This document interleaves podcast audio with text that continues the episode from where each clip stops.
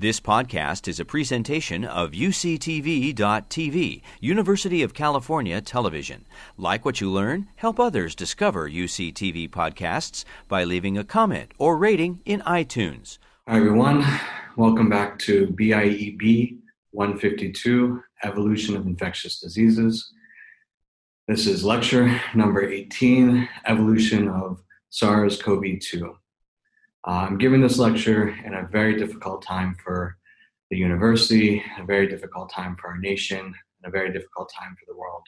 And this is on SARS CoV 2 evolution. So, we've talked a lot about SARS CoV 2 over the course, um, and now this is the capstone. Most of what we know about how SARS CoV 2 is evolving. Okay, so there is no temperature check today because this entire lecture is on SARS CoV 2. Okay, now, this is less about evolution, but just characterizing SARS CoV 2. This is a pretty old figure from the beginning of the pandemic that I didn't share with you guys before because we hadn't learned about the variables R naught and virulence yet. Now that we have learned about them, I wanted to share this lecture or I wanted to share this figure um, in order to help you get some perspective on the characteristics of SARS-CoV-2 and the and the strain that's causing such a crazy pandemic, um, and the characteristics of other well-known viruses. And so, uh, the reason why I pointed out that this was an older figure is that at the time we had pretty poor estimates for uh, the virulence and the R naught of SARS-CoV-2.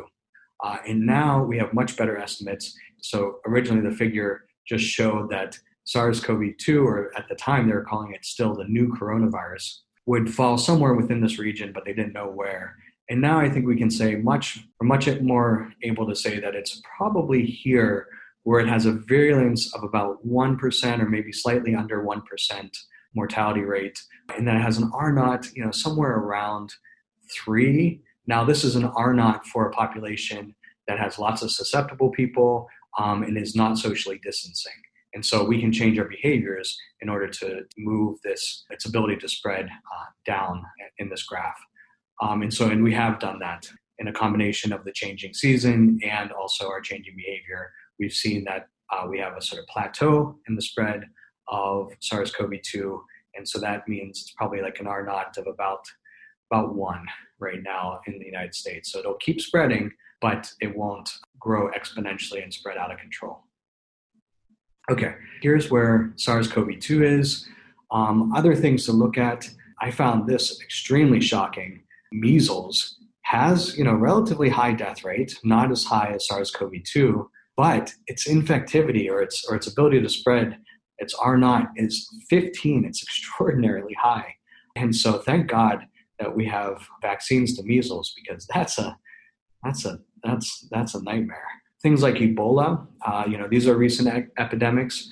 Uh, Ebola has really high virulence, uh, and remember, this is a, a log axis here, and so the difference between here and here is enormous.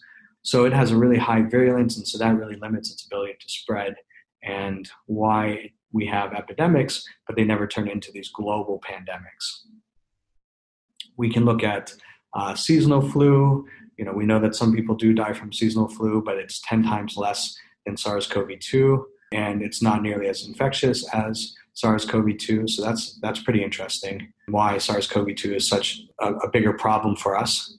Uh, you have the 2009 flu. So this is an epidemic that started in North America, the swine flu. But we don't really talk about it too much because yes, it made a lot of people sick, but it didn't have even as high of a rate of mortality as um, as seasonal flu.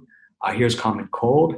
It's a little bit more infectious than the 2009 flu, but about the same in the level of fatality that it causes. So, yeah, so this is sort of for your own learning. Uh, you can sort of see where different viruses are. MERS and SARS are much more deadly than SARS CoV 2. And bird flu is something that we talked a lot about in this class on the gain of function mutations. I always thought that the next pandemic that humans would experience uh, would be caused by the bird flu, getting those gain of function mutations and then spreading in human populations. But that is uh, not what we see, and very happy about, well, I'm not happy about any pandemic, but I'm happy that the bird flu has not become a pandemic uh, causing strain yet because you see it has an incredibly high mortality rate. So that, that would be even worse than what we're going through right now. Okay, so now we're going to talk about evolution, and so we have to remember qualities of the genome of the virus. Uh, this is a review from earlier lectures. Uh, this is just to help you be able to picture what's going on with the evolution of this genome. And so here, here's a genomic structure of different coronaviruses, SARS-CoV and MERS-CoV. The SARS-CoV-2 has the same genomic structure. And what we have are these big open reading frames. These are big genes that get chopped up into smaller proteins that do all kinds of functions. This is the S. We're going to focus on the S a lot. This is the host recognition protein. Um, and then here's a bunch of other proteins the end of the genome. Remember that this is an RNA genome, and so it has a higher rate of mutation than DNA genomes. It is a relatively large RNA genome, so 30 kb, um, 30,000 bases, and it is replicated from going from one RNA strand, creating an antisense RNA strand, and then from that, creating a new copy of the genome from that antisense strand. So, in that process, it accumulates mutations. Here's a graph that we've seen lots of uh, throughout the course. This is genome size and this is mutation rates. Coronavirus is an outlier because it has a very large genome for RNA viruses, and it also has a really low mutation rate for RNA viruses high for DNA based viruses and DNA based organisms, but low for RNA based viruses. That's, that's sort of just some summary about SARS CoV 2. And so now I actually want to get into the lecture on evolution of SARS CoV 2. Uh, and so the way that I wanted to structure this is I wanted to talk about past, present, and future coronavirus evolution. So, what evolution may have led to SARS CoV 2's ability to spread in humans and to cause a pandemic? So, this is focusing on the past. How is SARS CoV 2 evolving during the pandemic? That's focusing on now or the present. And what future evolution could be problematic? And what future evolution should we prepare for? So, the focus a lot of this class was to understand the evolutionary process well enough that we could actually try to make predictions for what may happen. Um, and then we could anticipate those changes and then interfere with them. Okay, so what I'm going to do within each of these sections is toggle between what we've already learned and then updates. Um, this literature on SARS CoV 2 is growing extremely rapidly. Scientists are working their asses off uh, in getting us new data and getting us new results, and I am trying to keep up with all of it. And I will give you uh, what I think is our newest understanding of what's going on with SARS CoV 2 evolution. Okay, so before we had talked about the evolution uh, that had led to SARS CoV 2. Here's a sort of simplified phylogeny where we have SARS CoV 2. Remember, this bat is a strain of coronavirus that was isolated from a bat that shares 96% of its RNA similarity to uh, SARS CoV 2. And so the most closely related strain that we found of this virus is actually coming from bats. But remember, we also found uh, strains that are relatively similar to SARS CoV 2 that were in pangolins. And so you can tell if you're thinking about host ranges, how they shift, and where they shift in phylogenies, you can know that this ancestor here likely mostly spreads in pangolins. And then there's some transition that happens uh, probably back here that causes a transition to bats, and then obviously a transition here to, to humans. This is SARS CoV. Uh, so, this is the early 2000s SARS that, that was spreading that did not cause a pandemic. And so, obviously, there was a host shift to humans uh, somewhere around here for, for that virus. So, the host shift happens at these points in time, but it's not necessarily true that all of the mutations responsible for that host shift happen at this, this point in the phylogeny. It could be that mutations that are happening before this are sort of setting the stage for the genome uh, in order for it to produce the phenotypes and the characteristics of the virus that allow it to transfer into to humans. And so, really, the question that we're after right now is what happened back here, and are there any signs that those changes might be responsible for setting the stage for SARS CoV 2 to spread into human populations? So, the, the difference between modern SARS and the first SARS is possibly a, a century's worth of, um, of evolution. There's a lot of similarity between this one and this one, but still they're separated by a lot of evolution 40 to 70 years, possibly. And this is saying here that it, it appears that the pangolin and SARS CoV 2 have uh, similar spike proteins that can bind ACE2, that's the outer membrane protein in humans and in pangolin that coronavirus uses to get into the cell. And it appears that this strain here, that's closely related to SARS CoV 2, might have lost that property to, to be able to interact well with human versions of ACE2. And so let's actually get into that, the data that supports that. This was uh, an idea at the time, and now we have a much clearer picture of what's going on there.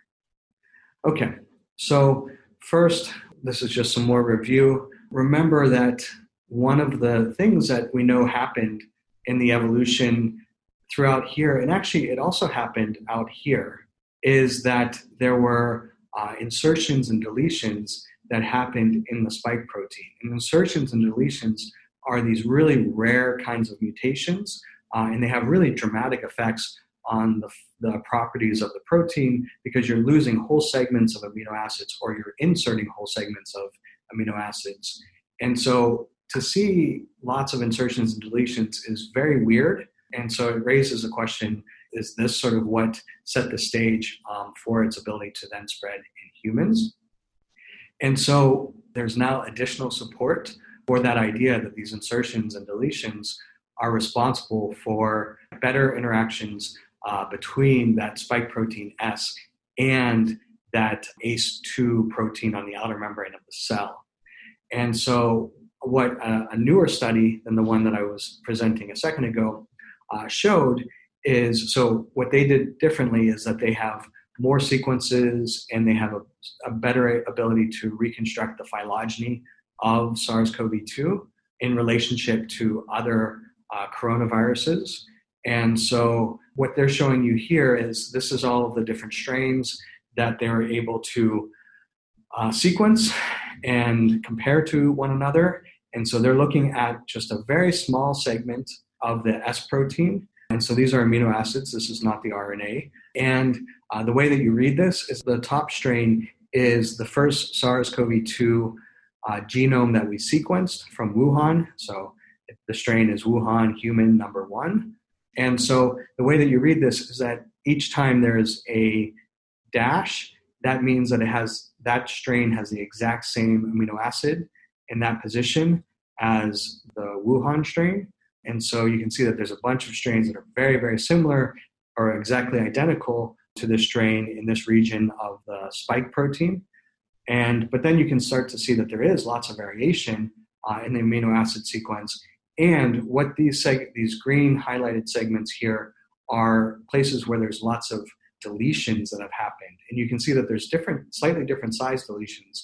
And so this is this is indicative of multiple evolutionary events leading to deletions. And what the, these authors were able to do is show that there is this sort of subgroup of bat coronaviruses that all have these deletions and have reduced affinity for ACE2, whereas then there's these other two uh, groups of coronaviruses that don't have these deletions and they have heightened ability for ACE2 binding.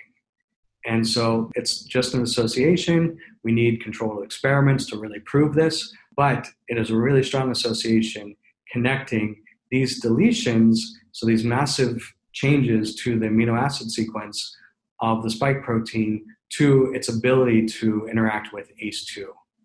Host range expansion is probably dependent on more than just this, but this is one of those stepping stones that gets you there.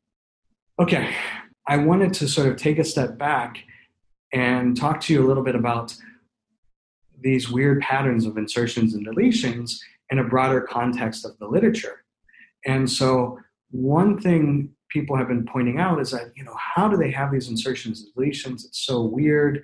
you know, maybe maybe this means that people have been tampering with the RNA of these viruses. Maybe people have been tampering with their genomes. How else would you get all of these insertions and deletions?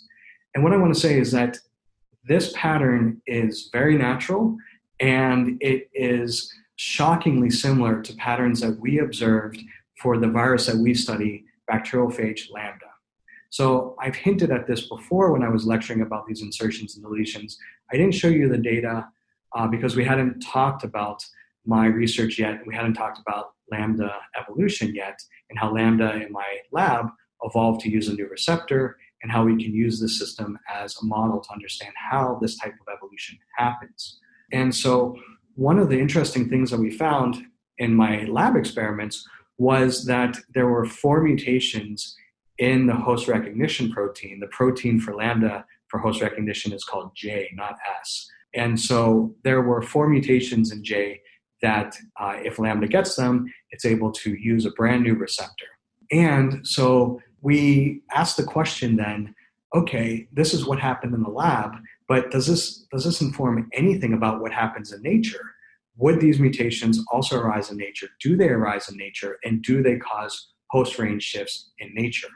And so what we did is we looked at genetic variation in the J protein in natural isolates of lambda. And what we found is that those four positions in the protein, they actually have an incredible rate of receiving insertions and deletions. So these are the positions marked on the protein. And so this is, this is the protein laid out. Uh, this is the reactive part of the protein, uh, the receptor binding domain, RBD, that we've referred to for the spike protein. And what's on the y axis is you can think of this as level of indels. So if you have a low value, you have no indels in that region of the protein. If you have high values, then you have lots and lots of indels. And what we find is that there's a perfect correlation to where these mutations occur that we know change the function of the protein and where we observe insertions and deletions in natural variants of our virus.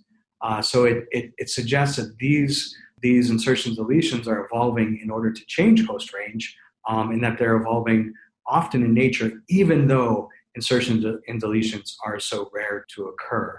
So they must be really rare, but they must be so beneficial because they, they alter the way that the phage is able to interact with its host. And so, even though they're rare, there's large enough population sizes of these phage that these insertions and deletions uh, reach really high frequencies, probably really rapidly, causing changes in the J, the host recognition protein.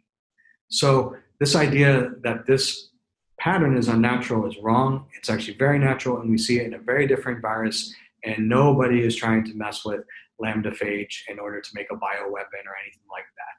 Uh, lambda phage infects E. coli. It's harmless, and yeah, there's no way that it's turning into a bioweapon. Okay, so the next thing that we had talked about is um, we, we see these insertions and deletions in the spike protein, but there's also this interesting pattern where a segment of the spike protein looks more like the pangolin copy of the gene rather than the bat copy of the gene, RAT uh, G13. This is the one that shares 96% similarity to SARS CoV 2. And it is, most segments of this genome are extremely similar to SARS CoV 2, except there is this one segment that we had found before that looked much more similar to pangolin than to bats. And so, if you remember, I had shown you these two phylogenies before. So, this is the phylogeny based on the whole genome, and you see that humans are closest to the bat strain, and then their close relative is the pangolin strain. But when you just look at the small segment of S, then you see that humans cluster with pangolins, and now in that segment, the bats are the most distinct. And so the way that you explain that happening is that yes, these two strains share a very recent common ancestor, and they share a more distant common ancestor with the pangolin strain. However, there was a recombination event that happened where a piece of this guy's genome got transferred to SARS-CoV-2, and so that's what is being represented here. And so now, when you when you build a phylogeny based on all the information in the genome, most of it gives you this relationship here. But this section is off. It causes problems for producing the phylogeny. And you know, the weight of evidence gives you this overall structure. But if you were just to make the phylogeny based on this small segment of RNA, then you would actually get this clustering with pangolin and not with uh, RAT G13. So recombination is a really weird thing as well. So we see indels, that's weird. Recombination is weird. And so now we have multiple rare events aligning. And so that really, you know, that gets the conspiracy theorists going. Oh, there's all these genetic changes. They're so strange. This must be the hand of humans uh, screwing around with coronaviruses trying to make a pandemic. However, what we find is that recombination coronaviruses is widespread. It happens all the time. It's not a rare thing. And so this is a very normal way for coronaviruses to be evolving. Okay, so this is another paper and this is another figure. And what I'm showing you guys here are phylogenies that are all created from the same strains of coronavirus sequences.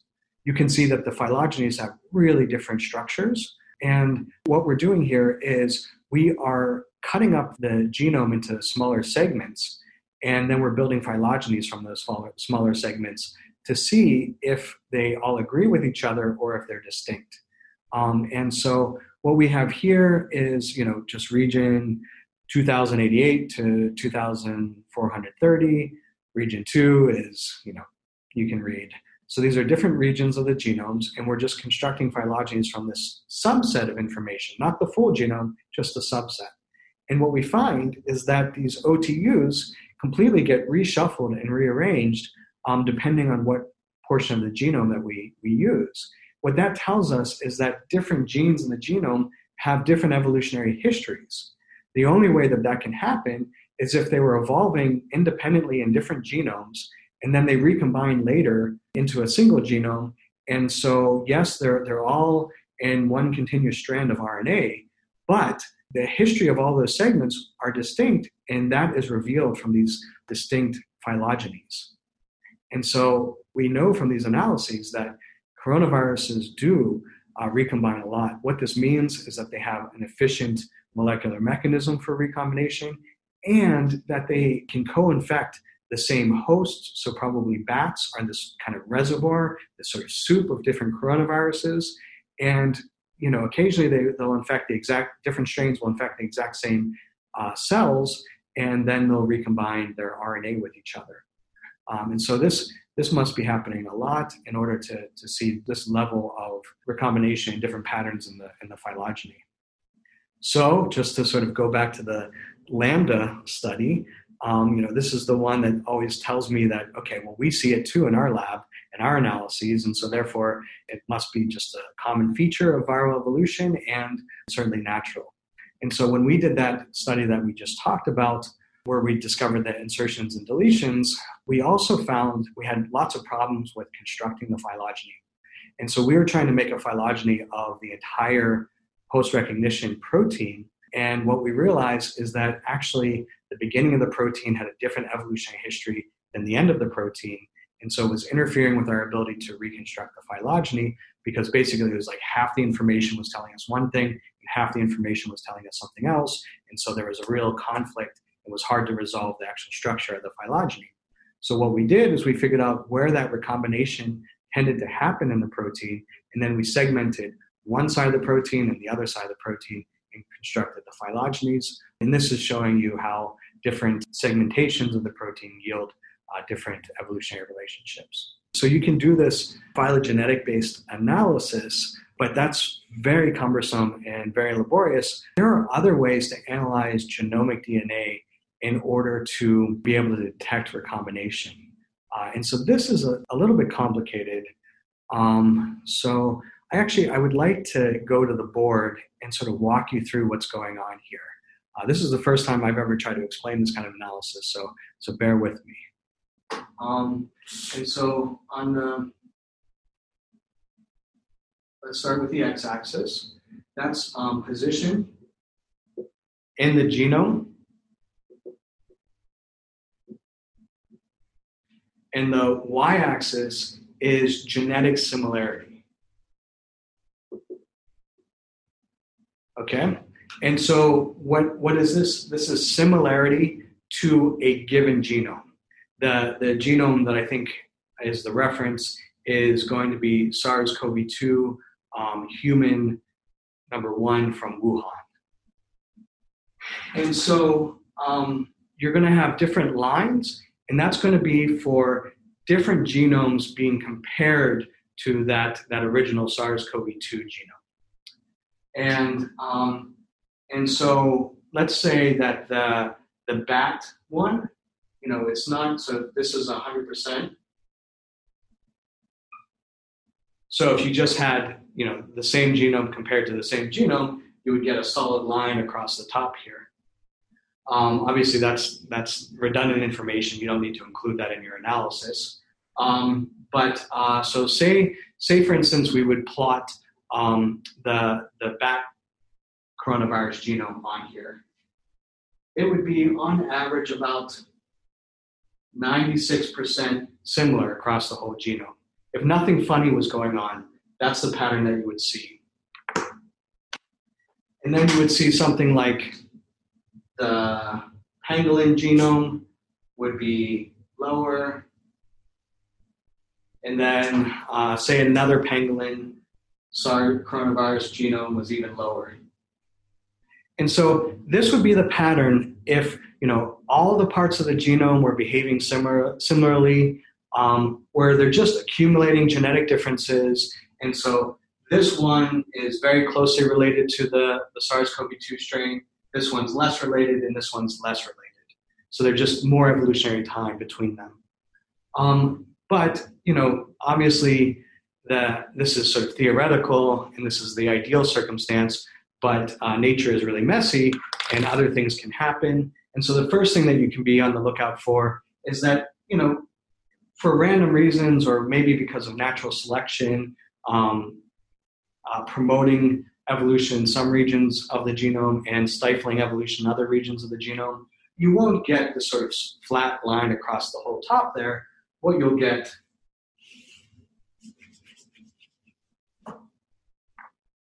is something more like this. You know where it, where it fluctuates up and down there's there's noise there's um, different rates of evolution for different genes based on natural selection or maybe there's even local regions that have a slightly higher mutation rate or things like that.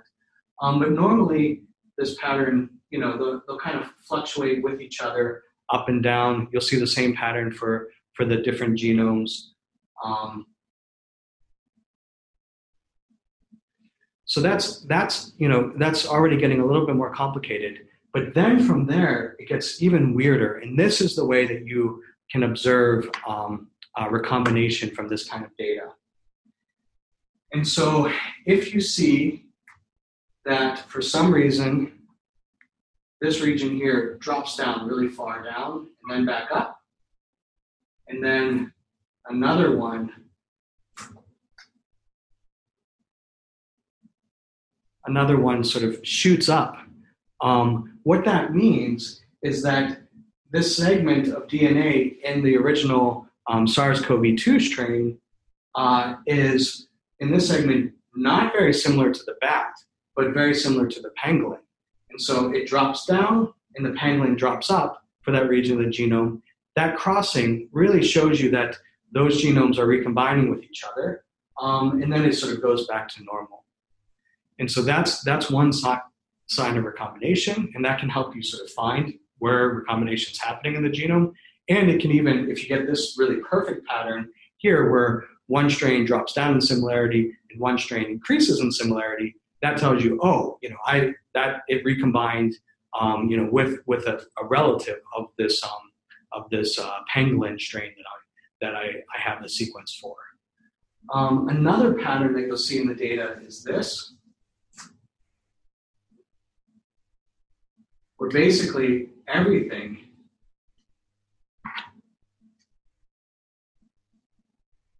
everything drops down together and you don't see the sort of reciprocal increase of similarity of, of, of one of the other strains.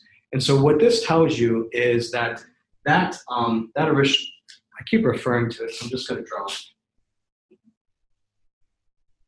That, that initial SARS that initial SARS-CoV-2, um, it has a recombination in this portion of its genome that makes it very distinct from all of the strains that we're analyzing and all the strains that we have sequenced. And we, what it means is that we just don't know what it recombined with. We haven't uh, actually sampled that genome uh, from nature yet.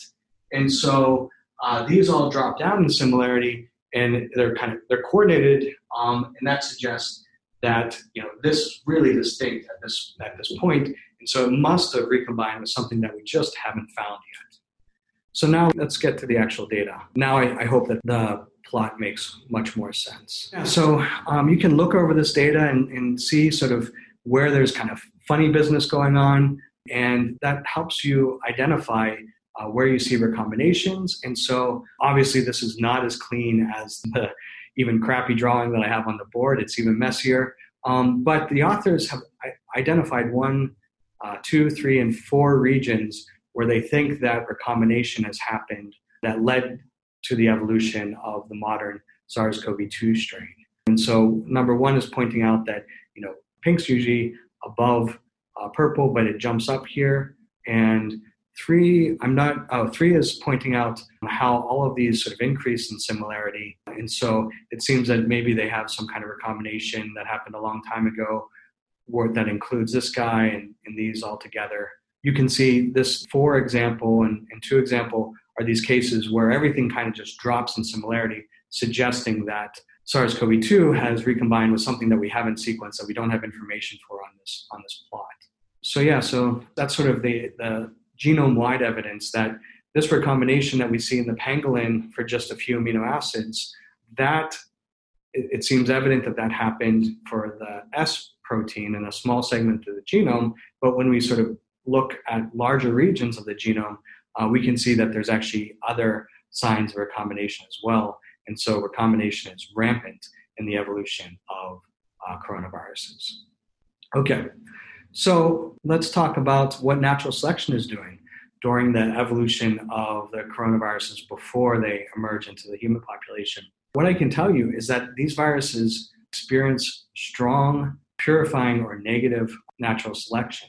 And so, what this means is that these viruses are optimized for their host that they're infecting already. They're optimized to function well in the host. And so, when mutations arise that cause non synonymous changes, uh, those mutations are removed from the population, and so you get a lot of synonymous mutations uh, occurring and reaching high frequencies and causing substitutions, uh, but those non synonymous changes are, are much rarer. They certainly occur, the mutations arise, uh, but they don't reach high frequency and they don't substitute the nucleotide there.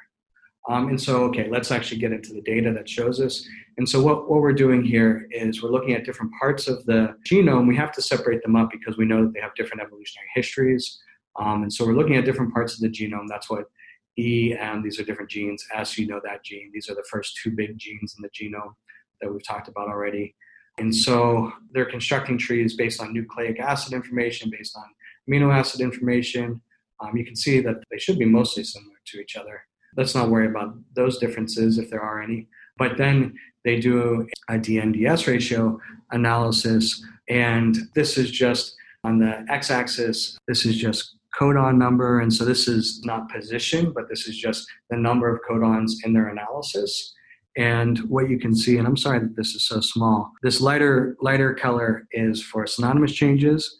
The, the red color is for accumulation of non synonymous changes. And the black are indels. And what we see by far is that in all of these different segments of the genome, as we look at more and more codons, then we get a steady increase of the number of synonymous substitutions that we observe. But we don't get much of an increase in the number of uh, non synonymous changes or certainly of, of the indels either. What this tells you is that when a mutation occurs that changes the protein, it's likely deleterious and it's removed from the population rather than promoted. If they were experiencing really strong positive selection, you would see um, the red line, you know, doing some kind of trajectory like that, having uh, even faster rate of evolution than the synonymous substitution line. So what this means is that you know there's not much happening in terms of adaptive evolution for the coronavirus in the bat and the pangolins. Uh, they're already pretty good at it. So they're experiencing purifying selection. So that is sort of what we know about the evolution, or what I know about the evolution of coronaviruses before we get to SARS-CoV-2. There's lots of these evolutionary rare events, and indels, in recombination uh, that drove the evolution of lineage that would eventually yield SARS-CoV-2. Uh, while recombination indels may be atypical, similar patterns have been observed for other viruses. There's no evidence for unnatural emergence, and you can talk to your conspiracy theory friends about this and talk about how very similar patterns of recombination and uh, insertions and deletions and other mutations are analogous to viruses that are very different, but you know obviously are experiencing same pressures to expand their host ranges and adapt in that way. Okay, and then the last is that uh, you know we really do before we get into the weeds on what a certain indel does and what a certain recombination does, we need to do the controlled experiments where we introduce one mutation at a time into the virus and see how it affects the phenotype. That's the way that you can attribute a phenotypic change or, or an adaptation to a particular mutation. So we haven't done that. That takes a long time. Bioinformatic analyses are difficult, but actually they're much faster than lab work because we can sequence the genomes quickly and then we can just sit at the computer and analyze them. Actually, doing lab work takes months and months and months to figure out um, the, how the system works. Okay, so now let's get into present evolution of SARS CoV 2. So I want to walk you through this example that was provided by the New York Times that is very similar to the way that we walk through mutations in hospitals and the spread of uh, antibiotic resistant strains of Klebsiella. This is analogous, but with SARS CoV 2 and not walking through different rooms in a hospital or different wards of a hospital, but walking through the world and how this how this this virus spread uh, around the world in just a matter of a couple months. So this is um, obviously a map of the world with Wuhan pointed out. This strain was collected on December 26. Um, we know that this this disease emerged sometime in early December, late November, around that time, and so this is one of the earliest strains that they're able to isolate, and they actually sequence the whole genome. So this is our reference strain. This is Wuhan human one that we've been talking about.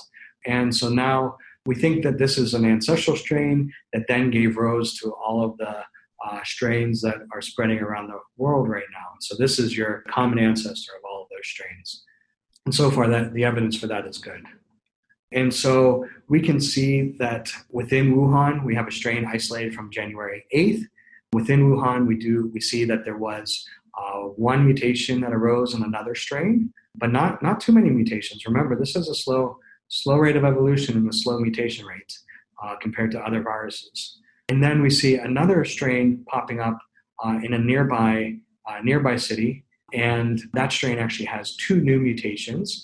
And what this is pointing out is that this strain here was a silent mutation or a synonymous mutation, whereas these mutations here are actually changing the amino acid. These are non-synonymous changes that are happening in the genome. I'm not sure if they have any, any phenotypic effects, but we know that they do change the amino acid. Okay, so that allows us to say, okay, it started in Wuhan, and now there's strains that spread to Guangzhou. Sorry for the pronunciation.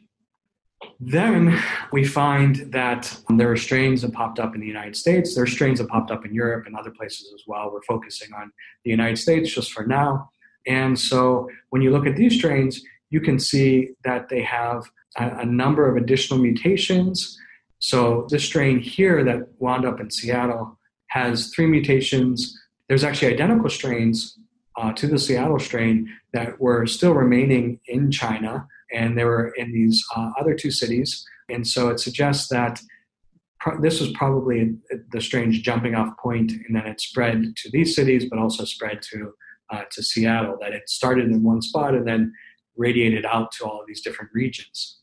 What's interesting is that then we started getting strains in California, and and so you would think just by looking at the globe and how close Seattle is to California versus Wuhan that it first arose in Seattle and then it came down to California. But that's actually not the pathway that it took.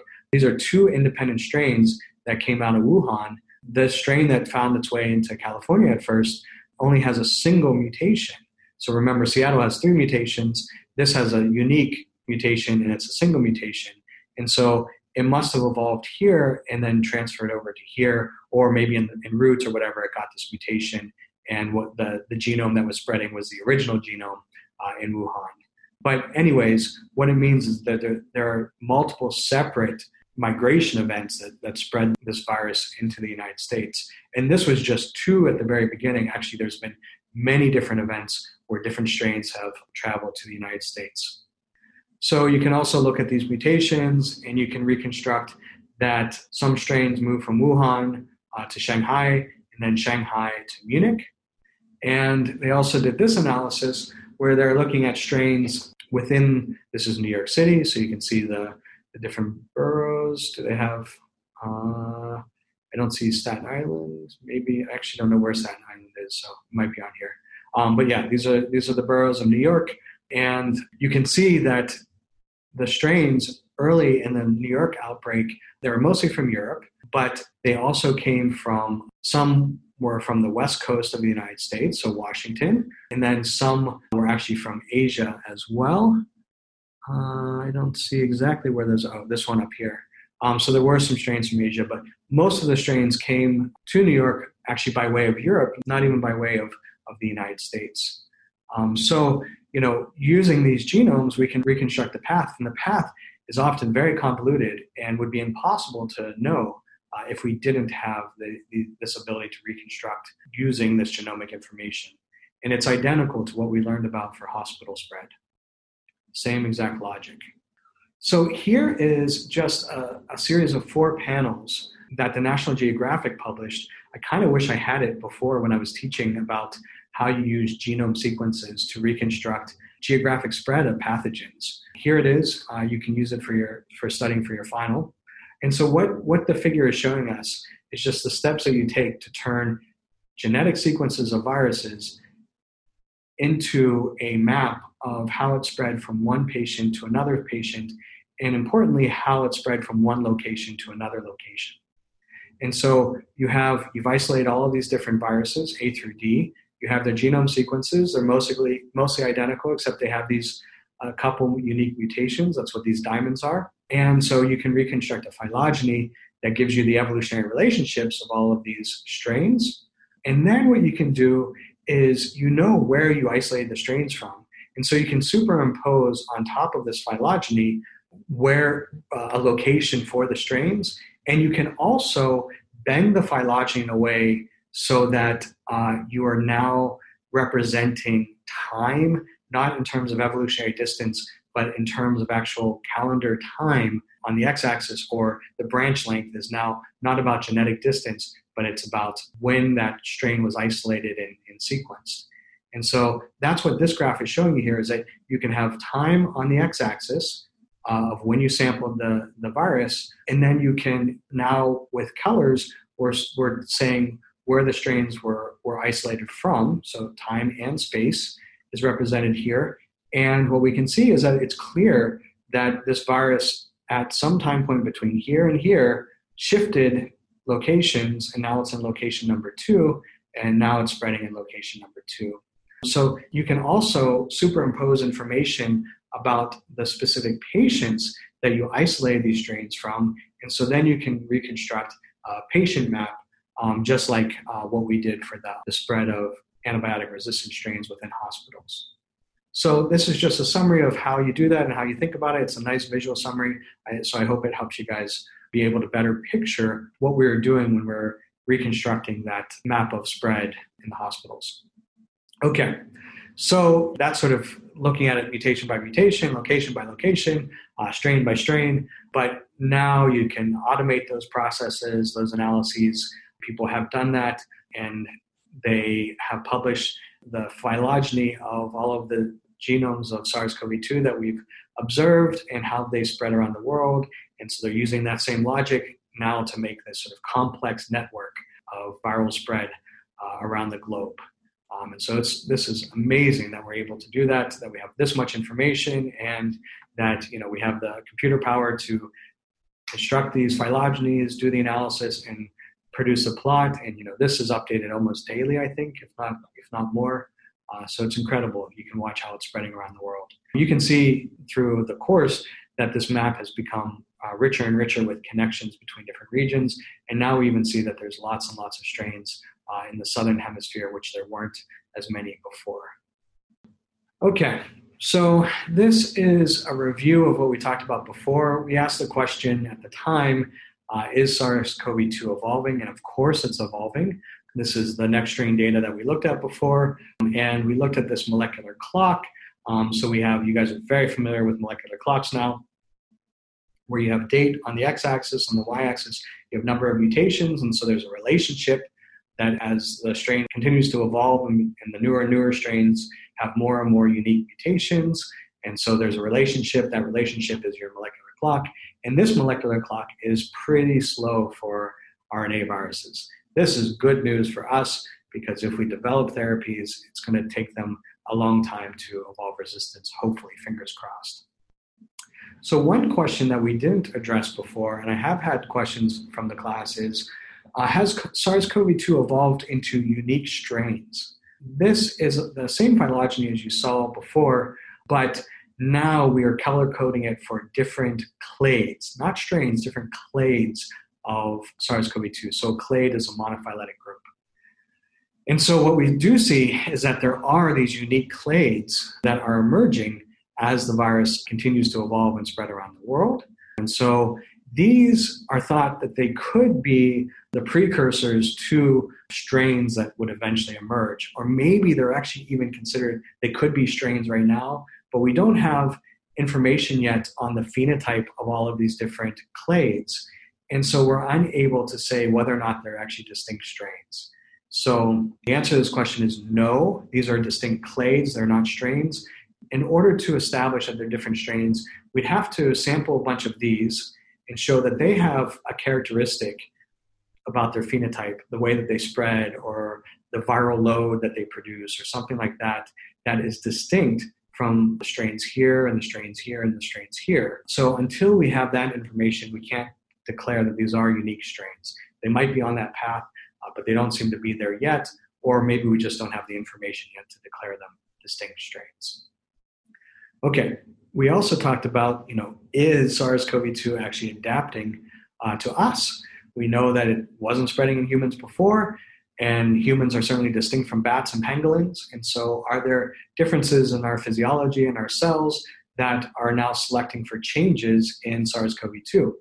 We had talked about how there looked to be high DNDS ratios within the S gene. Remember that this is a preprint that hasn't gone through uh, review, and these seem extraordinarily high, so I'm a little bit skeptical of them, but it would make sense that S would be uh, experiencing selection because S interacts with ACE2, and ACE2 in humans is distinct from ACE2 in bats and is distinct from ACE2 in, in pangolins. This is just some bioinformatic analysis to suggest that the mutations that we've observed in S, the non synonymous mutations, may in fact correspond with uh, tighter binding to uh, the human ACE2 versus the other homologs for ACE2 in, in other organisms.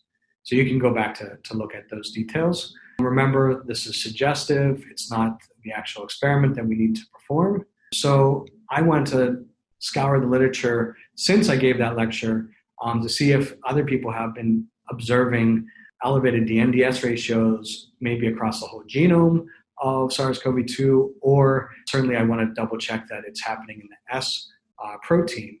Uh, and I'm actually surprised that I didn't find more examples of this DNDS analysis.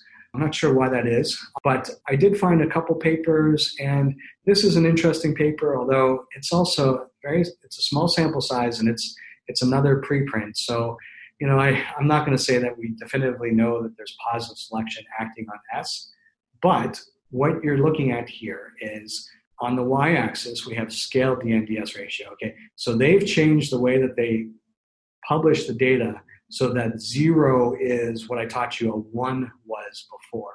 So anything above zero is positive selection, anything below zero is negative selection. It is actually more intuitive. It is an extra step in the calculation. It's a step that we haven't taken before in this class when I taught you how to calculate DNDS ratios. So what we would say is neutral evolution or one is there zero. And so what what you're also looking at is we have two different regions of the genome. This is an, the early region of the genome, and then uh, this is ORF1 A and B summed together. And then the next gene over is S, and that's the one that other people have detected positive selection. We're looking at strains of MERS, strains of SARS, and strains of SARS CoV 2. Uh, so these are all coronaviruses that cause bad infections in humans, and we're spreading. SARS CoV 2 has spread much further. And what we find is that there's purifying selection on all of the genomes in this early region of the genome, ORF1 A and B. And then for MERS and for SARS CoV, there's purifying selection on the S spike protein. But for the one that has spread around the globe, there's actually positive selection acting on that one. But I do have to say, so this is consistent with that other study, but there is a caveat that I'm, I'm just nervous about these numbers, that other studies were so high. This is low um, compared to the other study. It's on just a handful of sequences. And so, and they're also from preprints, not papers that have been actually published and peer reviewed yet. So this has that caveat. But I'll bring this up later. When the, the epidemic was happening with Ebola in 2014 and 15, we did a similar analysis and found that in fact the host recognition protein was under positive selection and was changing and was changing in ways to better interact with human cells than bat cells. So Ebola also typically comes from bats, just like this uh, this coronavirus. So it seems, you know, it seems consistent at least. So in the previous study, it, it showed that there was probably purifying selection in most of so um, we showed there's purifying selection in the in the history of coronavirus evolution across the genome. This was from the earlier in the lecture. Just now, we showed that when you're looking at these more recent coronaviruses that spread in humans, there tends to be a lot of purifying selection, except except for SARS-CoV-2 and the spike protein. And so here is another analysis that was performed. And I had never seen anything like this before, so I thought it was interesting, where they were looking at synonymous changes that happened in SARS-CoV-2 and non-synonymous changes that happened in SARS-CoV-2. And they, they created a histogram where they, on the x-axis, we have um, the frequency of the mutation uh, in their sample. So they have a sample of 103 uh, different genomes, and they're looking at how frequent a mutation is in that sample and whether or not that mutation is a synonymous mutation or a non synonymous mutation. And so the synonymous mutations give us the pattern of what we expect from just complete neutral evolution. And so we see sort of a widespread of mutations at different frequencies. And whereas in the non synonymous, uh, we actually see this huge influx of really rare mutations and very few mutations that are very common. And so, what this suggests is purifying selection. That basically what's happening is that when non synonymous changes pop up, you know, they occur, but they don't rise in frequency. They get, just get pushed back out of the population because they're most likely deleterious. And so this is a really interesting pattern that suggests that you know most of the genome is under purifying selection. So the, the thing for the course for you to understand is that the synonymous pattern sort of sets the standard of no, no selection happening. And so since there's a shift to an influx of non-synonymous mutations that are low in frequency, that's consistent with selection suppressing those mutations and making them very rare.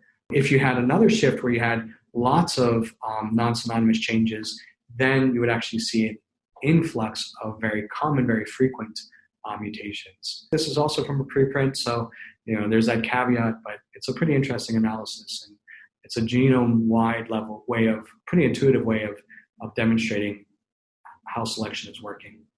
Okay, so summary of evolution during the pandemic. So evolution, the present evolution of SARS-CoV-2. Uh, most of the genome is experiencing purifying selection, uh, partially explaining the slow rate of evolution. So we keep talking about the slow rate, and we're attributing it to the slower mutation rate of SARS-CoV-2.